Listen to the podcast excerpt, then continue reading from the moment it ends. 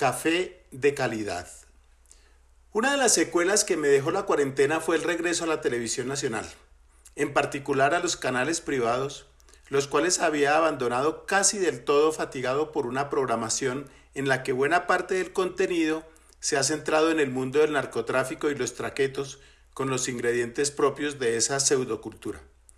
No obstante, después de un largo tiempo sin ver series colombianas y forzado por ese encierro de tantas semanas en el que ya no sabía si leer, dibujar, cocinar o volver a pasear el perro, el año pasado me enganché con la famosa Venganza de Analía del canal Caracol, en la que Carolina Gómez y Marlon Moreno se lucieron con sus papeles. Desde entonces no me había vuelto a asomar a dichos canales excepto para ver noticias o algunos eventos deportivos, hasta hace poco, cuando lanzaron la nueva versión de Café con aroma de mujer, la célebre creación que hace casi tres décadas puso en el Olimpo por primera vez a Fernando Gaitán. Como no vi la original de 1994, no tengo elementos para comparar las dos versiones. Lo que sí puedo decir, como espectador reincidente, es que el reencauche de Gaviota y Sebastián con un elenco de actores a la mayoría de los cuales no conocía, me ha tenido pegado al canal RCN los últimos meses.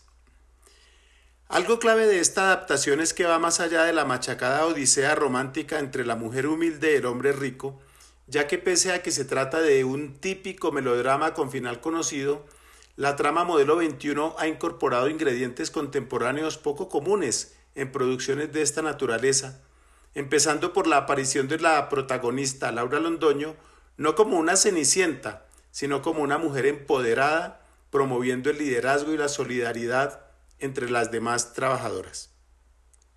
Por otra parte, frente a las cámaras hemos visto tipos que lloran, parejas interraciales, besos y caricias entre hombres enamorados y en fin, muchas imágenes en las cuales los actores presentan con naturalidad situaciones de la vida real en escenas que solían ser un tabú en nuestras pantallas y que hasta hace no mucho tiempo escandalizaban a los televidentes. Para completar, también se ponen sobre el tapete temas como el clasismo, la violencia intrafamiliar, la discriminación racial, las diferentes caras del desarme, el acoso sexual, los peligros de Internet, la diversidad de género, la corrupción, el machismo y otros asuntos que llaman a la reflexión. Como es lógico, este relato no tendría ningún impacto si no fuera por el trabajo de los actores que lo han interpretado al compás de las notas de la maestra Josefina Severino. Desde las figuras más jóvenes hasta las más veteranas, todos se han fajado, empezando por Laura Londoño y William Levy, con la autenticidad y la integridad que les imprimen a sus personajes en una obra en la que no hay papel malo. Y aunque no me alcanza el espacio para mencionar el reparto completo, vale la pena anotar que esta historia ha sido muy entretenida